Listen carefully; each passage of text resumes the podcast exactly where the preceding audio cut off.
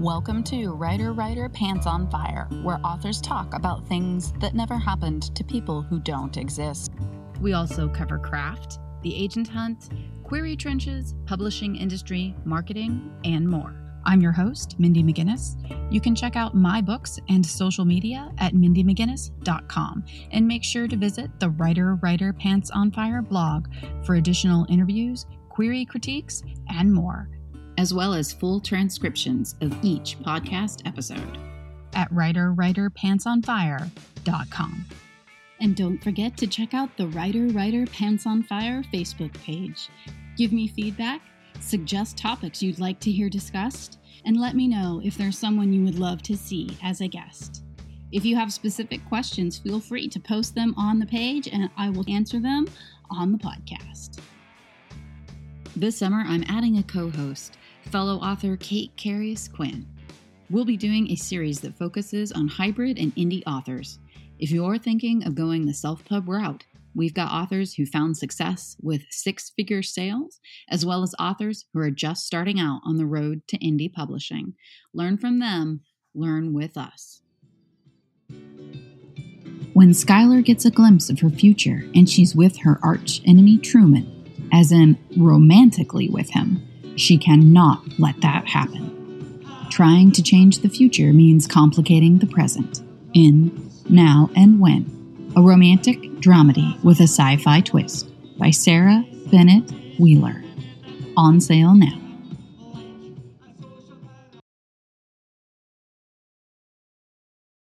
Okay, so here we are, and we are doing a post show. I'm gonna put it in front of the show, but it's post show chat because Yeah. I, I Mindy, Mindy McGinnis, most of my listeners know this, but I am like legitimately living somewhere where like people still have trunk phone lines and you can have what is it called, Kate? What's the word I'm looking for? I don't want to say trunk. I mean that's what it is, but that's not Telephone calls? Oh, part. Yeah, we have those. We have those. Yeah, party lines. What? Party lines. Like, Yeah, you know what that is, right? yeah, it's like from the 20s, like when phones were first invented. Like, you could listen Well- into everybody else's phone call and be like, hello. Yeah, totally. No, we had that right up into and where I live, we had trunk lines right up until 96, 97. Yeah, oh God. which like I mean, today there's no way because like total violation of privacy. I don't even know. Yeah. But yeah, oh yeah. Pick up your phone and you could listen to you'd hear a click. Like you'd hear a click on the line, but and you would know that someone was listening to you.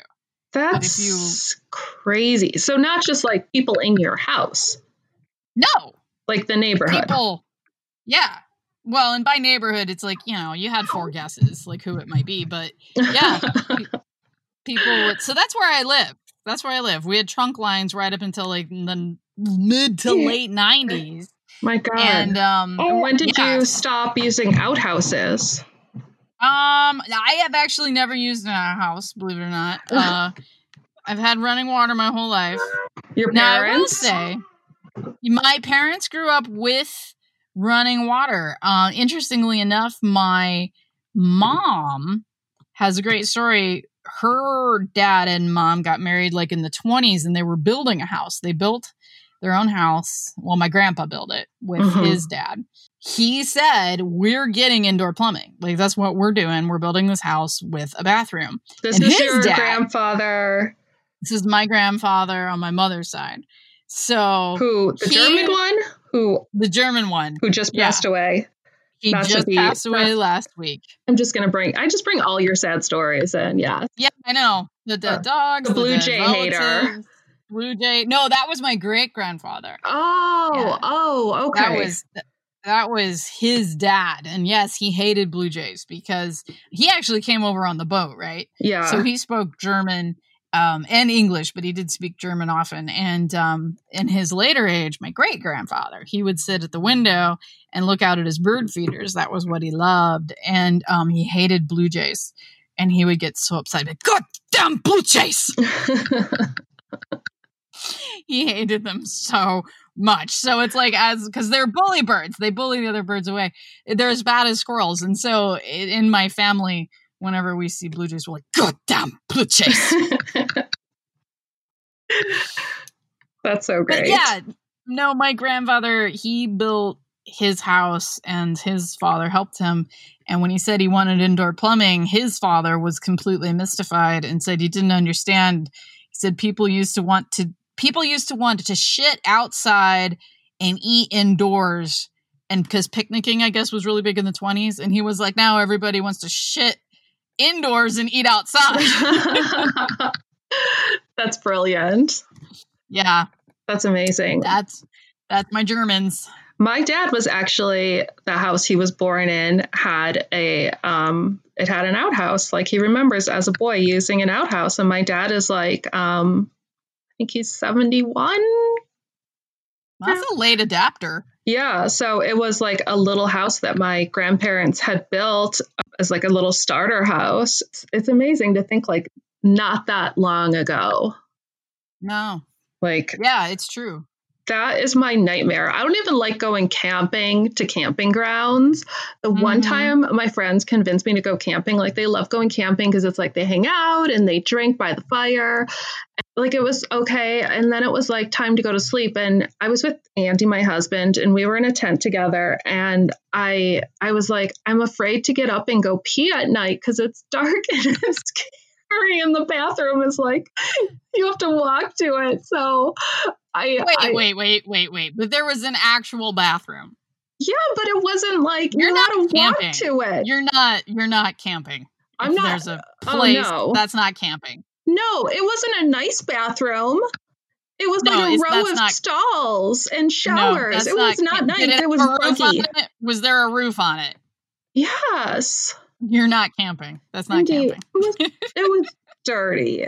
I I I'm sure it was dirty. I think if you stay at a motel that you like are afraid to sleep under the sheets, like that's camping too. That's not no, that's not camping. That no, it's, that it's is that is technically budget traveling.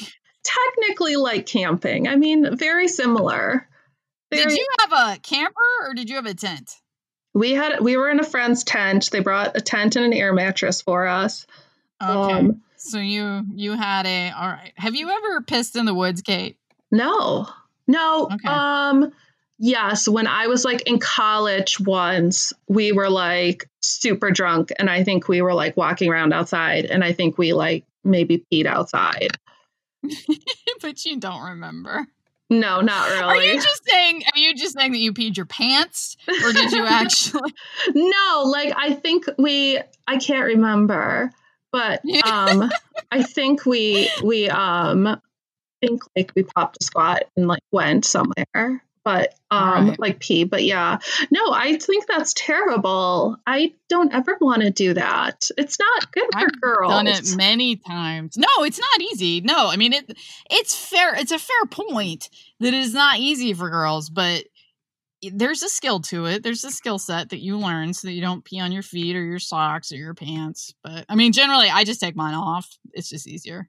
you just take off your socks or your pants or everything Everything. so every time you have to pee you take everything off but then aren't you afraid something's gonna bite your butt You check that you're not going to piss on a snake or Oh a bear. well i feel like you would notice a bear I think you would, but you would also notice a snake. Like you, okay, look, listen. I mean, I think I think the basic rule of being outdoors has evaded you, which is always be aware of your surroundings. Like if if you've got that, you can piss anywhere no except the city because you get arrested. i'm not even talking about snakes i mean like a bug You can it. You're way bigger than that bug, and so is your piss stream. I It's just going don't- to go away from you. It's scared of you. How would you feel if suddenly a huge ass loomed above you and a waterfall of piss started falling? You're not going to go, you know, I'll bite that. You're going to run. Fair point. Okay. You, just- you have to understand that every other living thing in the world also has instincts, and most of them are to avoid humans. okay, now there was something we were going to talk about. So, can you please find a segue between the giant ass coming towards you and running away from it and segue that to our next topic?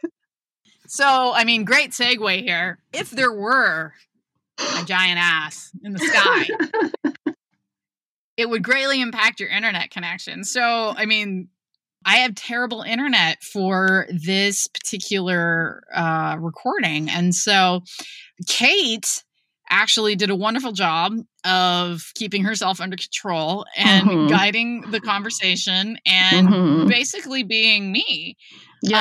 Uh, for the first like 10 or 15 minutes because I was rendered mute uh, at about a 45 second lag. So mm-hmm. I just mm-hmm. listened in. Yeah. And then there was a terrible moment with nature in my closet, but you'll have to listen to get to it.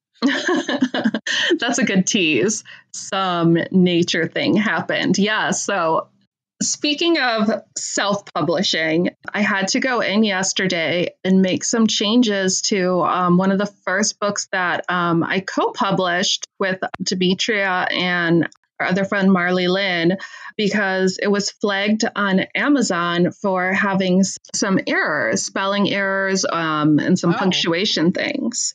Okay. Yeah. So it was actually super helpful that this person did this because they they found these things that I just you know how it is when you read a book 5000 times and your eyes mm-hmm. just glide right over super simple mistakes. It's like mm-hmm. a missing punctuation mark or um, using then instead of than. Um, one point where we changed a character who had been female and we decided to make it a male. And so at one point it's like refers to him as her, which is confusing. Oh, yeah, the um, pronouns were off. Yeah. Right. So just nitpicky little stuff. But, you know, it impacts the reader's enjoyment of the book and it pulls them out of the story. And I think some people more mm-hmm. than other. I think there's some people who would never see it. And I think there's people who are hyper, hyper aware of it and it really, really bugs them. The great thing is we invested in Vellum. And we actually did this when we published Betty Bites Back with you and Demitria. The reason we did that was because um, we had stories, short stories in verse. I wrote a short story mm-hmm. in verse, Cori McCarthy did.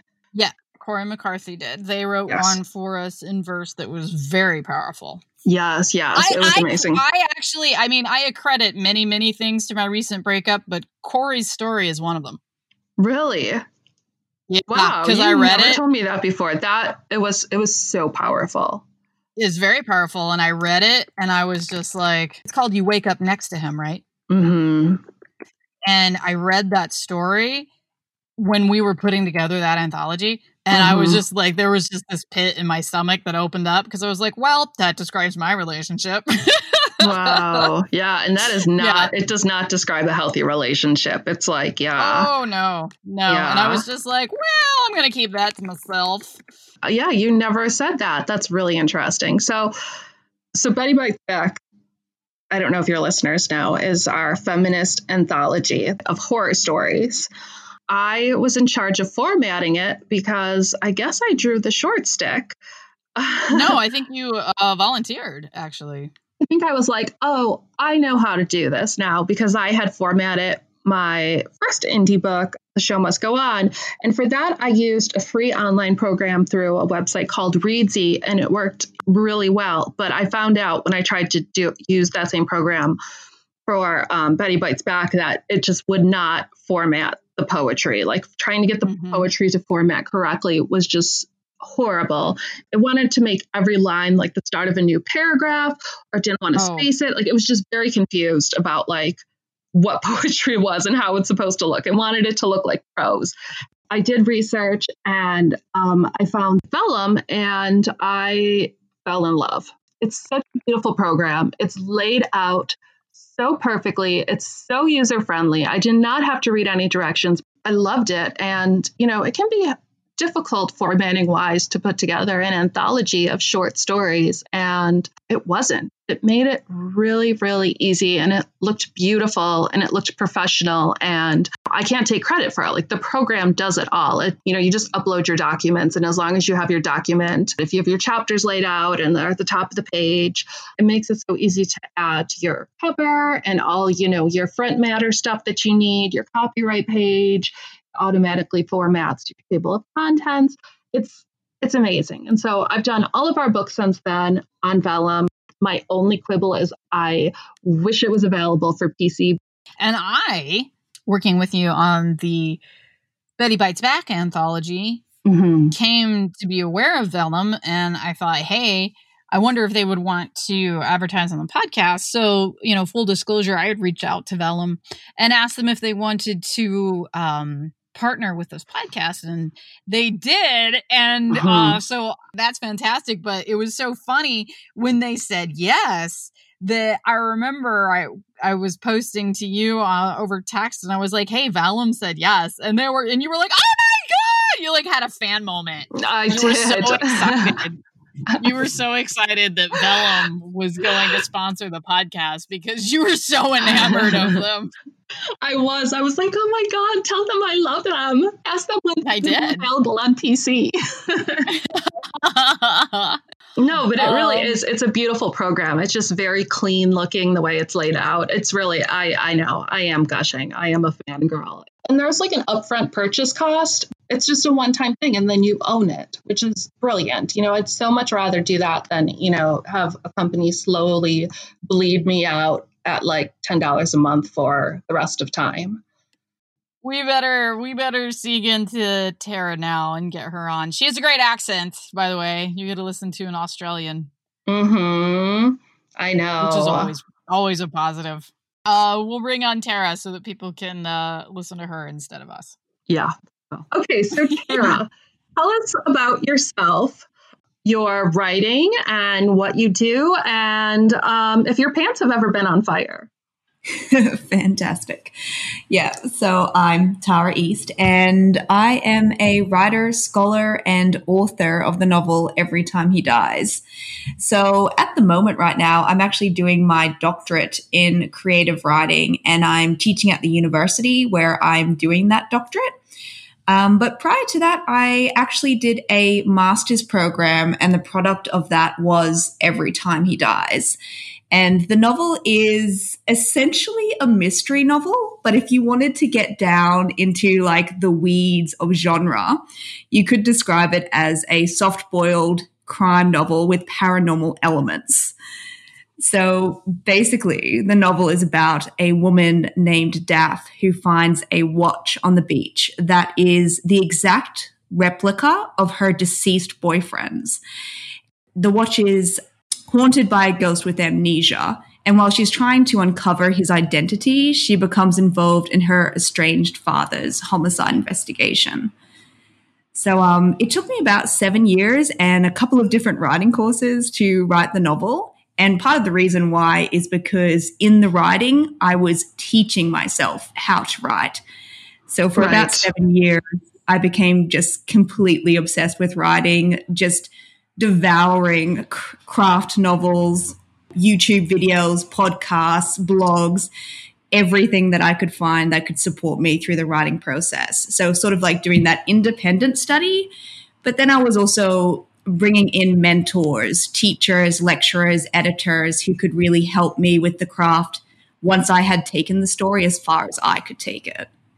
So, seven years is a long time to be writing one book. And often you hear the advice that, you know, you have to write that practice book that gets put, you know, under the bed or, you know, left in the dusty corner of your hard drive um, and you know you move on to something else and you write another book. And you know that was very much my experience. And i know it was mindy's as well that you know we have books that we wrote and then we put them aside and we wrote more. And we learned you know a little bit more with every book until we were published. What made you decide to, to stick with this one book and keep hammering away at it well, I think two things. Firstly, the novel changed so much through the course of that seven years, and I might actually come back to that point. But the reason why I stuck specifically with this book, and I do think it's really important that a writer knows why they're writing a book. And for me, I actually had a very personal reason. Um, I had a very close friend pass away uh, after a very long and very serious illness. And when she passed away, I was just struck with this level of grief and I didn't really know what to do with it. I had dabbled with writing prior to that, and I have a background in journalism. And I had always wanted to write a novel. And there was a part of me that thought that writing a novel would be such a great way to process my grief and to create something out of that grief. And because my friend was the same age as me, when she passed away, I had this real moment of as we all do, your, your sense of your own mortality. And I had always wanted to write a novel, and suddenly there was a new urgency around that. And I knew that I had to get onto that as soon as possible. And of course, the first thing on my mind to write about was grief. Right. So, and that would be a difficult thing then once you start writing with your friend in mind, too to be yeah. like, oh, well, just a practice book, put it under, you know, get rid of it and move on to the next thing. You really felt that emotional connection, like you had to see it through. Yeah, absolutely. I feel like it had a real sense of purpose behind it. And of course, I, I do definitely want to mention that the novel is not a fictionalized version of my life. It is absolutely fabricated. There, okay. there may be a wink here or there towards a friend of mine, but the novel is fictional. Like all of the characters are fictional. Their beliefs and their thoughts are not necessarily my own. But so um, you have it, not had any ghostly encounters in your life. Ooh, well, maybe there's been one or two, but no, definitely not to the degree that Daff has experienced.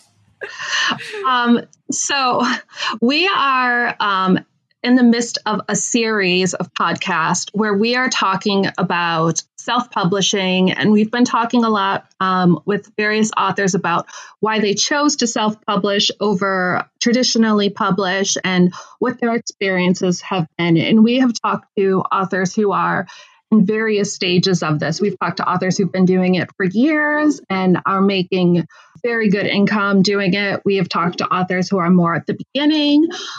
How long has your book been published and what made you decide to go the indie route? Absolutely. So every time he dies came out in November last year. So I'm definitely at the beginning of my indie publishing career. And I think it, I was probably about halfway through the novel when I discovered Joanna Penn's podcast, as many indie authors do. And mm-hmm. that was my lead in to self publishing. And as I continued to work on the novel and I continued to research, traditional options versus self publishing, it became very obvious to me that I wanted to go the self publishing route. But for full transparency, I was working with an editor at the time, and uh-huh. she really encouraged me to try traditional publishing. I put a few feelers out there and got close sort of twice to a deal. Uh-huh. Thankfully, it fell through because I still really in my heart, I still really did want to self publish. I knew that the creative control was really important to me, as well as, of course, the the lucrative aspect of it. And I think the thing people really need to think about when they're tossing up between self publishing and traditional is you really need to know what your goals are as an author. If you want prestige or awards, or if you want to be in bookshops, those are some reasons why somebody might go traditional. But of course, I do also want to add the caveat that even if you are traditional and you get into a bookstore, that book may only be in that store for like three months. So right. you really need to make sure you do your research because we have these concepts and these ideas about what being a traditionally published author means. And you just need to make sure that you have the most up to date information and that you're not sort of living in the golden age of how it used to be. So I think mm-hmm. people just really need to research around those two different options and to really know themselves. Um, because of course, being indie means that you also have to do everything by yourself and you have to have the capital up front to pay for everything. And I fully acknowledge that for some people that may not be possible. So traditional publishing may be a better option the other thing with being an indie is that, of course, you have to do all the marketing yourself and build an author platform. And you also uh-huh. have to find all of the professionals to hire so that you can create a really good product. So, hiring a cover designer, an editor, an interior formatter, if you choose to do that option as well.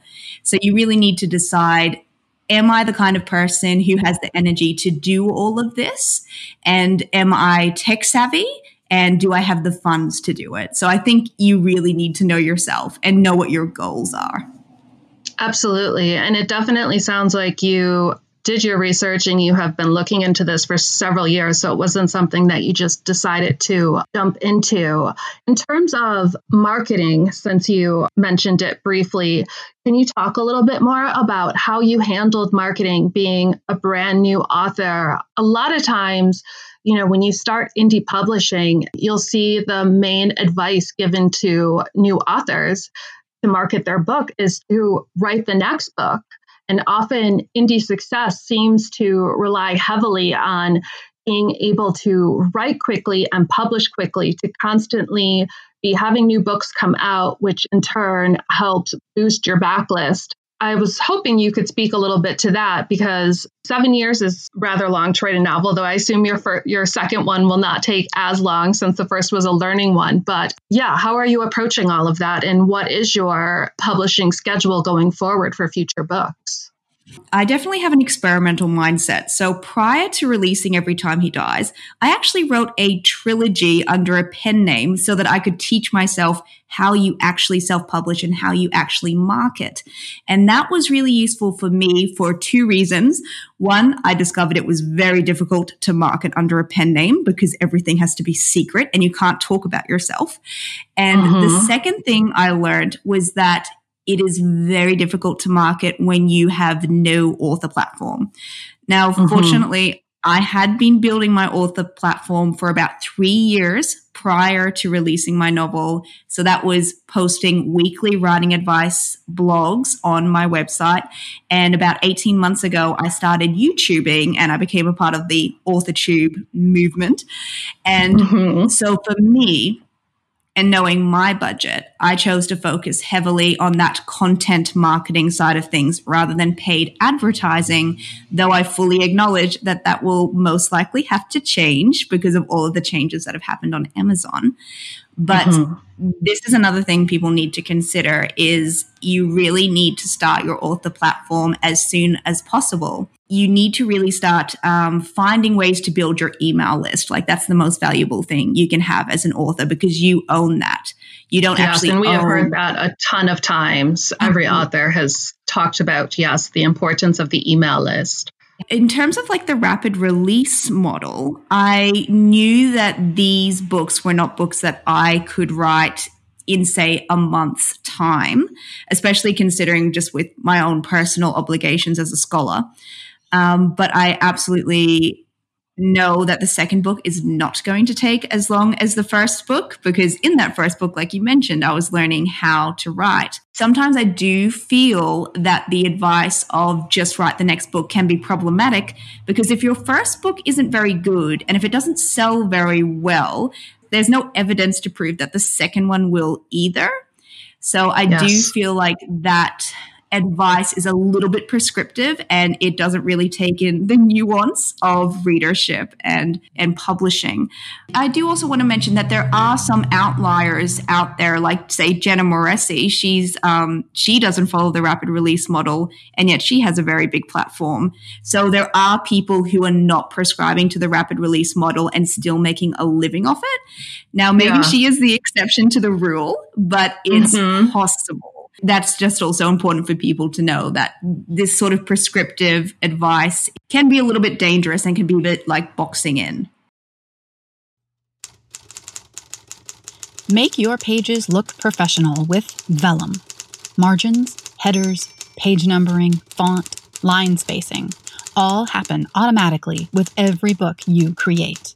Generate ebooks for Kindle, Apple Books, Kobo, and others, or deliver a beautiful print book to your readers. Visit tryvellum.com forward slash pants to learn more. Vellum, create beautiful books.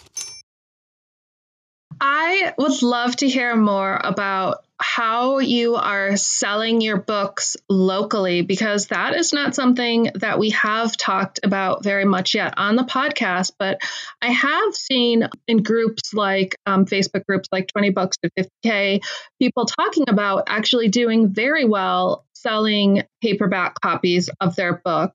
I think logistically, it's quite a bit more difficult than selling ebooks. You know, generally speaking, you have to pay to print the books yourselves, paying upfront for your stock.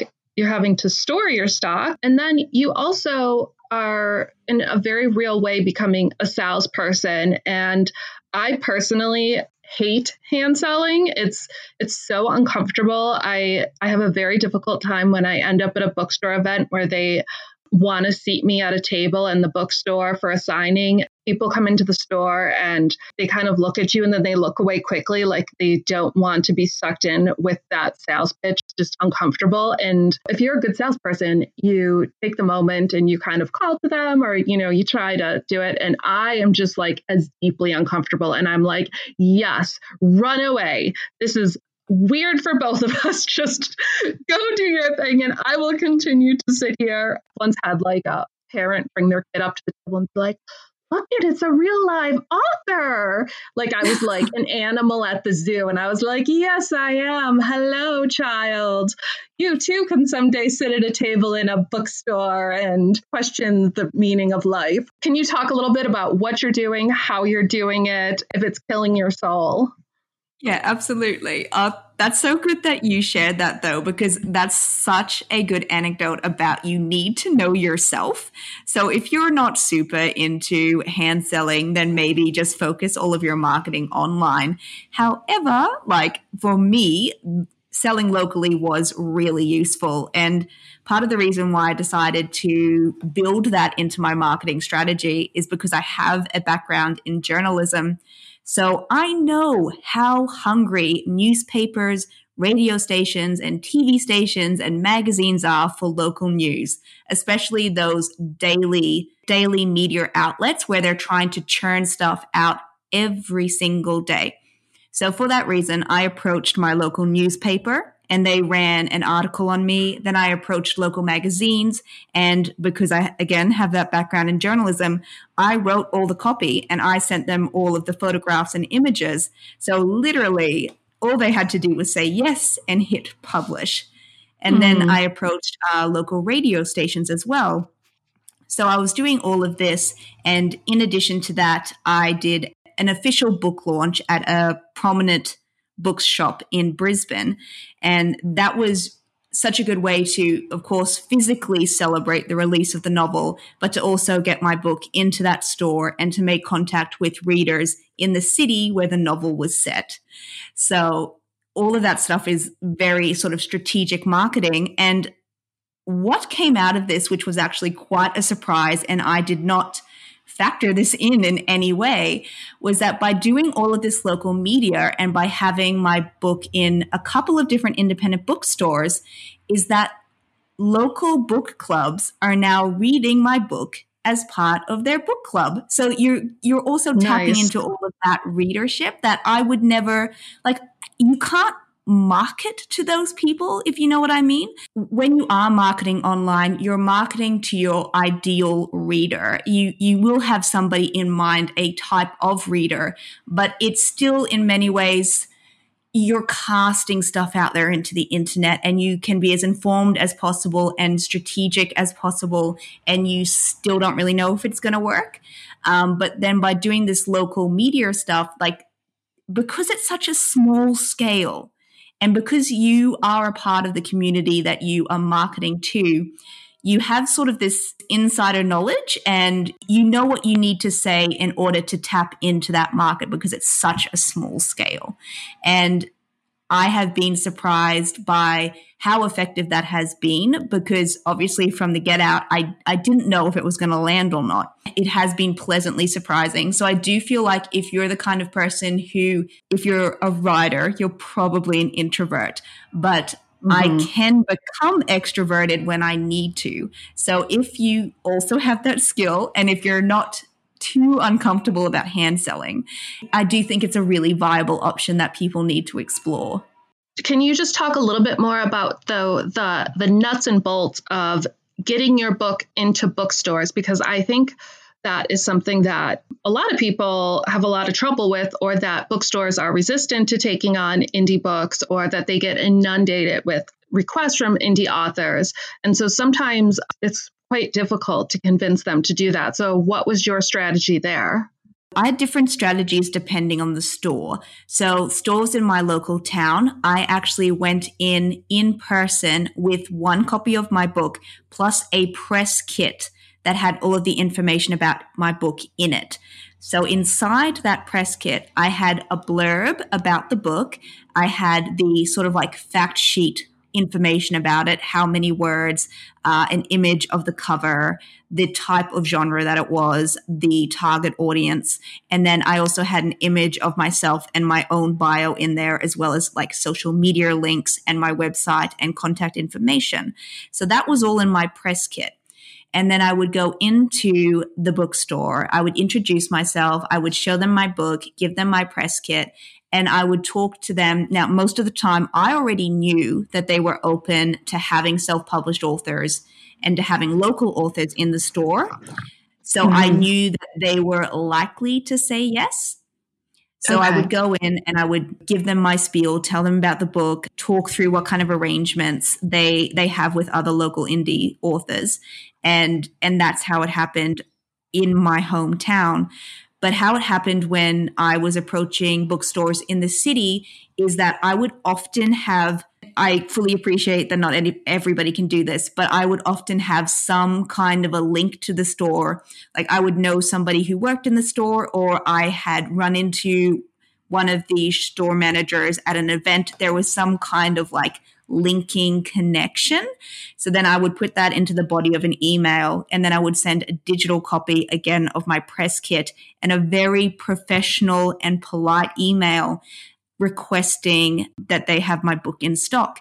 And everybody has said yes. But the thing is, you need to really write a professional email. And what you need to include in that email is again the synopsis of your book, but keep it quite brief. Like think elevator pitch, one or two sentences. Right. Introduce yourself, say why their readers, the the people who are their customers will want to read this book and again, you keep that to two or three sentences. And that's the thing that is going to make people pay attention because you've got a professional email and you're saying how they are going to benefit of having your book in store. I got to tell you that uh, even though I, I missed like the first 10 minutes, I'm sitting here in my closet and that's where I do all of the recordings. And Kate knows I was outside like pretty much all day because it's the only decent day we've had lately. And I was gardening and I told Kate, you got to tell me when it's time for me to go inside so that I, you know, get this podcast set up. And she's like, okay. So she did. And I came in and I'm sitting here and I'm getting everything set up. And I look down and I have a tick on my boob. on your what? My boob, Kate. It was on my boob. Oh my on gosh. My boob. I, I, I thought you might have said boot. And I was like, that's not so bad. I definitely missed about five minutes, maybe 10 of your conversation because he wasn't attached yet. He was still making a run for it. And I'm like, shit, I got to get it now. and so I just kind of bolted and I ran in the bathroom and then I stripped down and did a full body check. But um, everything seems to be okay. Uh, I don't appear to have anything attached. So anyway, uh, that's what I was doing while you guys were. And oh, and Kate, you were doing a great job of being fake me. You were so like on task, and you were so turned okay. on by fake so, you. I was so turned on by fake me that I had to run in the bathroom and strip off all of my clothes and do a tick check. That's uh, mm-hmm. uh, that's how I react to arousal. It doesn't work in a lot of situations. Uh, Tara, this is our sense of humor. I'm so sorry. This is maybe why I'm single, Kate. no, I'm loving it. I just feel like I'm listening in on a chat yeah. between friends. It's good. this all features into Mindy's single life. Um, I was I was listening in to your conversation, and one of the things that I wanted to ask you about, Tara, you were talking about marketing. You are in Australia, and you are writing in kind of the mystery market. And I wondered, of course, Amazon being the big, you know, father of all things, is marketing different for an indie author working out of Australia versus an indie author that is working with Amazon in America? It's funny, as soon as you started talking about all of that, the first thing I thought of was um, you know, when I was first writing the book, it was a really big deal to me where I set it because I was a little bit afraid that setting a novel in Australia might alienate uh, American readers. And that mm-hmm. hasn't been mm-hmm. the case. Mm-hmm. I have actually right. had um, really good sales in America, which has been a lovely surprise. Um, but what I have noticed actually, and if there are Australian authors listening, I feel like with the Australian market, it is actually really really important that you tap into your local market. Um, because my novel is set in Brisbane, Queensland, Australia. What has really helped me has been reaching out to local independent stores, running in person events uh, at independent bookstores, and also at um, at restaurants and at universities and things like that, that has actually really helped. And people really enjoy that stuff. And, you know, this might actually go against what a lot of indie authors sort of think about, where they, they're so focused on online marketing, marketing, which of course you absolutely need to do. But I think you also need to tap into your local market, particularly if you are I want to say if you're outside of America, it's it's really important that you tap into your local readership, especially if your novel is set in that location, then tap into the readership who live in that location. The feedback I've gotten from Australian readers is that they have loved reading a book, a mystery novel, a crime novel set in Australia, and particularly set in Brisbane because it's not a very popular location. Most of our crime novels are set in Melbourne or Sydney. You do need to think about where is your book set, who is its readership, and then trying to target that readership. Because I have to admit, when I decided to go the indie route, I did wonder if being Australian was going to be a hindrance. Um, me being Australian, uh, the book being set in Australia, and I'm glad to see that that hasn't been the feedback at all that I've gotten off anybody, and that um, American readers have actually really enjoyed reading a novel that is set somewhere else. And I mean, of course, we're both Western countries, so there's so much crossover, but there's enough of a difference that it has that feeling of um, I almost want to say exotic, but I, that would be a little bit of a stretch. Hmm. But there is enough of a difference that is interesting and intriguing. But of course, there's so much overlap because we are both Western countries. In terms of Amazon, the thing that has been perhaps most frustrating is that the reviews from one platform don't necessarily cross over to the other. So if I get reviews on the Australian Amazon platform, they don't appear on the American platform and things like that. So there's nothing I can really do about that now that those two platforms are separated and we have Amazon Australia versus Amazon in the US. But that is just something that maybe people need to be aware of. And what you can do to counter that is to approach book reviewers yourself prior to the release of your novel. So sending out ARC copies, probably ebook copies, because that's um, the economically clever decision but reaching out to book bloggers and book reviewers on Instagram and YouTube and sending them a copy of your book and trying to get reviews that way rather than just relying on Amazon reviews. And the good thing about book reviewers, independent book reviewers, is most of them read your book for free. And most of them will publish their review on their website, their YouTube channel, or what have you and they will also copy and paste those reviews onto Goodreads and to Amazon. And that is actually one of the best ways to get around that issue of um, being outside of America and not being able to have your reviews on all the Amazon platforms, if that makes sense. So, Tara, you have then a listing for your book and your author profile on Amazon.com, like US and Amazon.com. I assume it's AUS. AU? Okay. So they're separate and you can't, they can't be blended. Like, do you have to view your sales separately then and everything like that? Yeah, um, I haven't gotten into paid advertising yet, but Absolutely. I have two author pages. I had to upload my novels separately onto Amazon AU and to Amazon America, as well as all of the other countries that I wanted to publish in. You have to upload everything separately. So, yeah, it, it is quite funny that it's the one company, but that in each country, it's separate. So, that is something people need to be aware of. Skylar Finch can't stand Truman Alexander.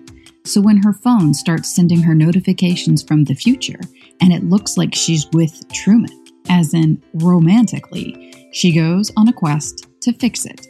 But changing the future means complicating the present. In Now and When, a romantic dramedy with a time travel twist by Sarah Bennett Wheeler.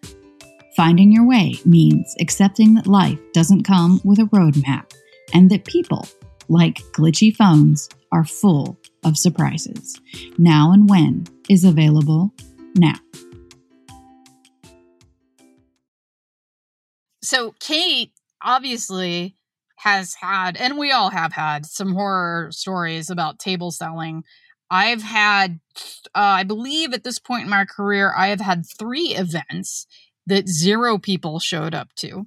And that's oh. okay it's okay. It happens. Even the first time that it happened, I was just like, oh, well, because I was showing up um, at a library and they were paying me to show up. So, you know, I got paid anyway. It wasn't a huge blow. And also, I think we all need our ego pricked every now and then. So I think it's actually kind of healthy and good for you. But for the most part, I actually really enjoy table selling because I am very much, and Kate can tell you this, mm-hmm. very much a mix of intro and extrovert. When I mm-hmm. am extroverted, it is on.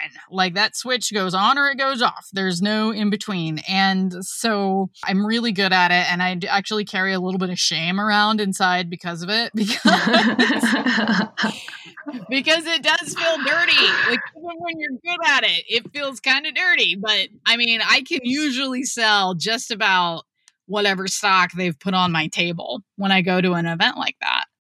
I can say even though I am traditionally published, when I first was going out and, you know, beating the streets and trying to put myself in front of librarians and in front of booksellers, I learned really quickly that when I walked in the door, I had to say, that I was with HarperCollins, that I was being published by HarperCollins because I would walk in and I would say, Hi, I'm a local author, and their faces just closed. I watched it happen.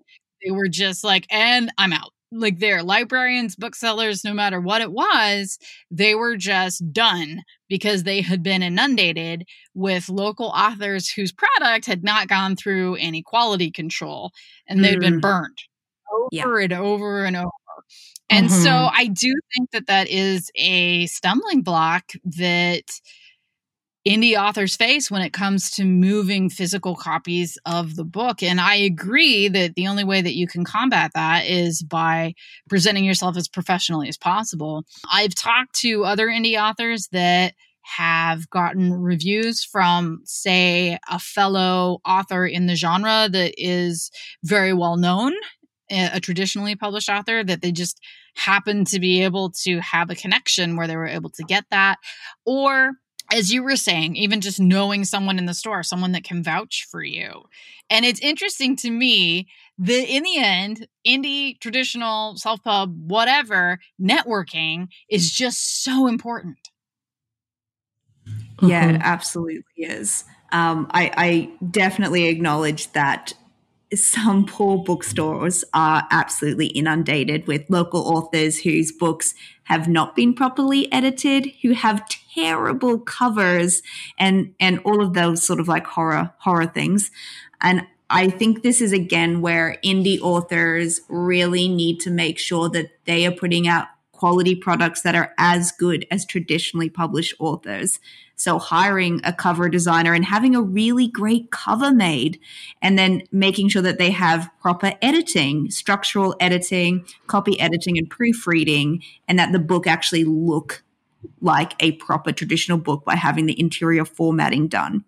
I don't know if it's a lack of knowledge or a lack of laziness. I, am not sure how or why it happens, but some people do walk into a bookstore and, and I know I've gone into bookstores and seen, you know, the little local author tag on the front of the book and it doesn't need the tag. You can tell it, it hasn't been, you know, you hmm. can tell. yeah. And and it's so sad. And I don't know if it's just a lack of knowledge or a lack of money or technical skill, but I do feel that um, indie authors in many regards are lifting their game, but of course there is still all of the all of the not so great products that are being um, put out there. So yeah, it's mm-hmm. it's definitely an issue. And I think the only way to combat it is by showing up and being professional, assuring the manager that you have done all of the correct steps. And then, like you mentioned before, actually, um, having quotes from other authors who are prominent in the field who have read your book and liked it.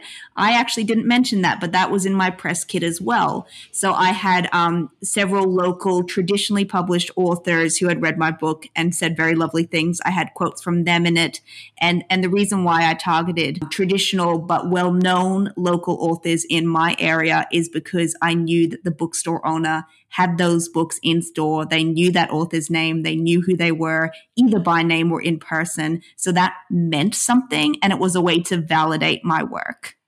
On one hand, you have this book that you spent seven years writing, and it's very personal to you, and you have this whole reason about why you wrote it. It's it's all like the emotional writer stuff, you know, that you hear. It's the it's a book of your heart. But on the other hand, you have this very business like way that you've approached publishing it and getting it out into the world. How do you reconcile those two different things and, you know, using those two different parts of your brain and how do you balance that?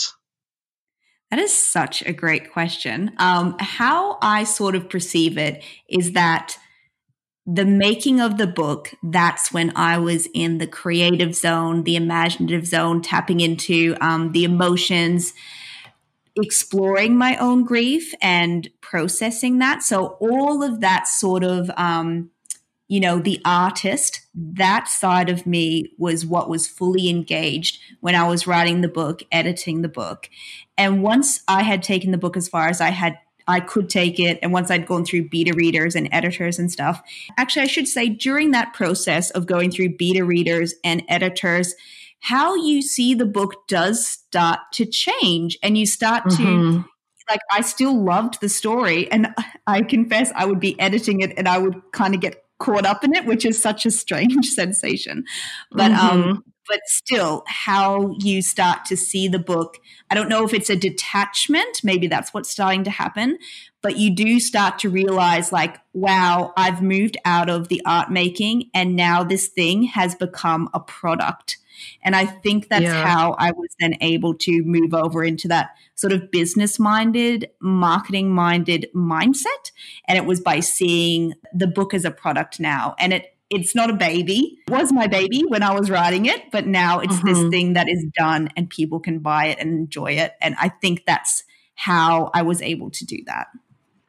Once you were in that analytical mindset, did you get to a point where you were like, oh, wow, if I had started out writing at this analytical thing, maybe I would have written a different book. Mysteries that are XYZ, or maybe I would have added a romance element, or maybe I would have another genre or another some twist of it that would have made it more marketable, a hotter book.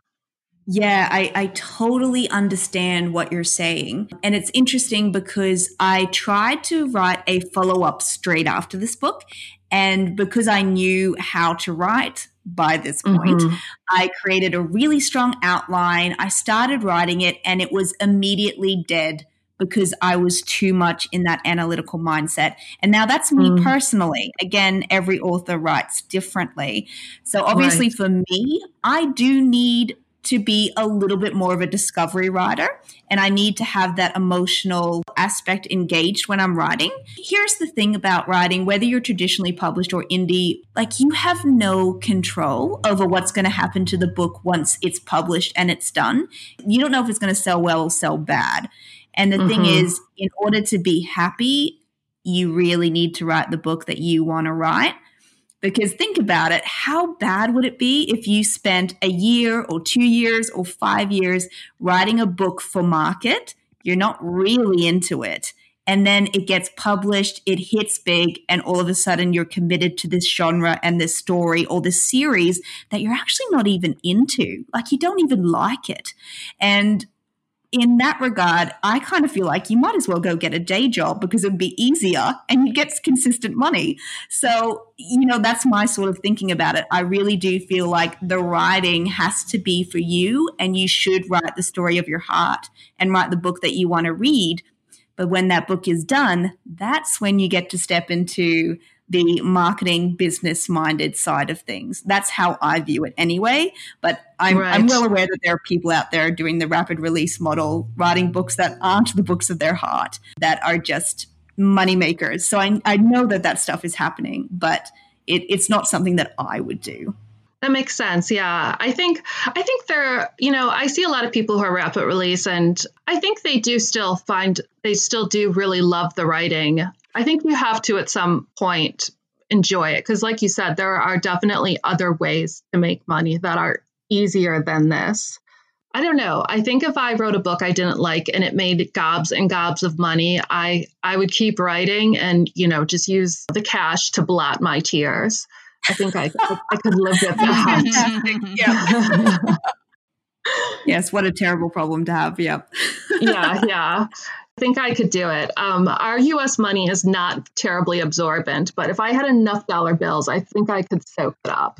I think if I ever end up in this situation where I'm using money for something other than currency, I think I think I'm gonna be okay. Like I'm sitting here thinking about what else could I do with it because they always show people like burning it or whatever, and I'm like, that's that's old. Rolling around in it naked. I, I would use it to like oh, I don't know. I would use it like sandbags, like stop uh, overflow of water or something, right? Smashing ticks. I flush them down the toilet. I flush them down the toilet, and I have nightmares about a huge like colony of mutant ticks living in my septic system. it's a, that's uh, probably going to be a thing that happens to me. That's probably how I die. I've already decided.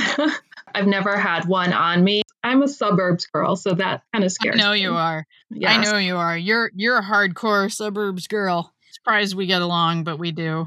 We do. Yes. I think it's because you teach me how to take care of my skin and nails and I just make sure you don't die.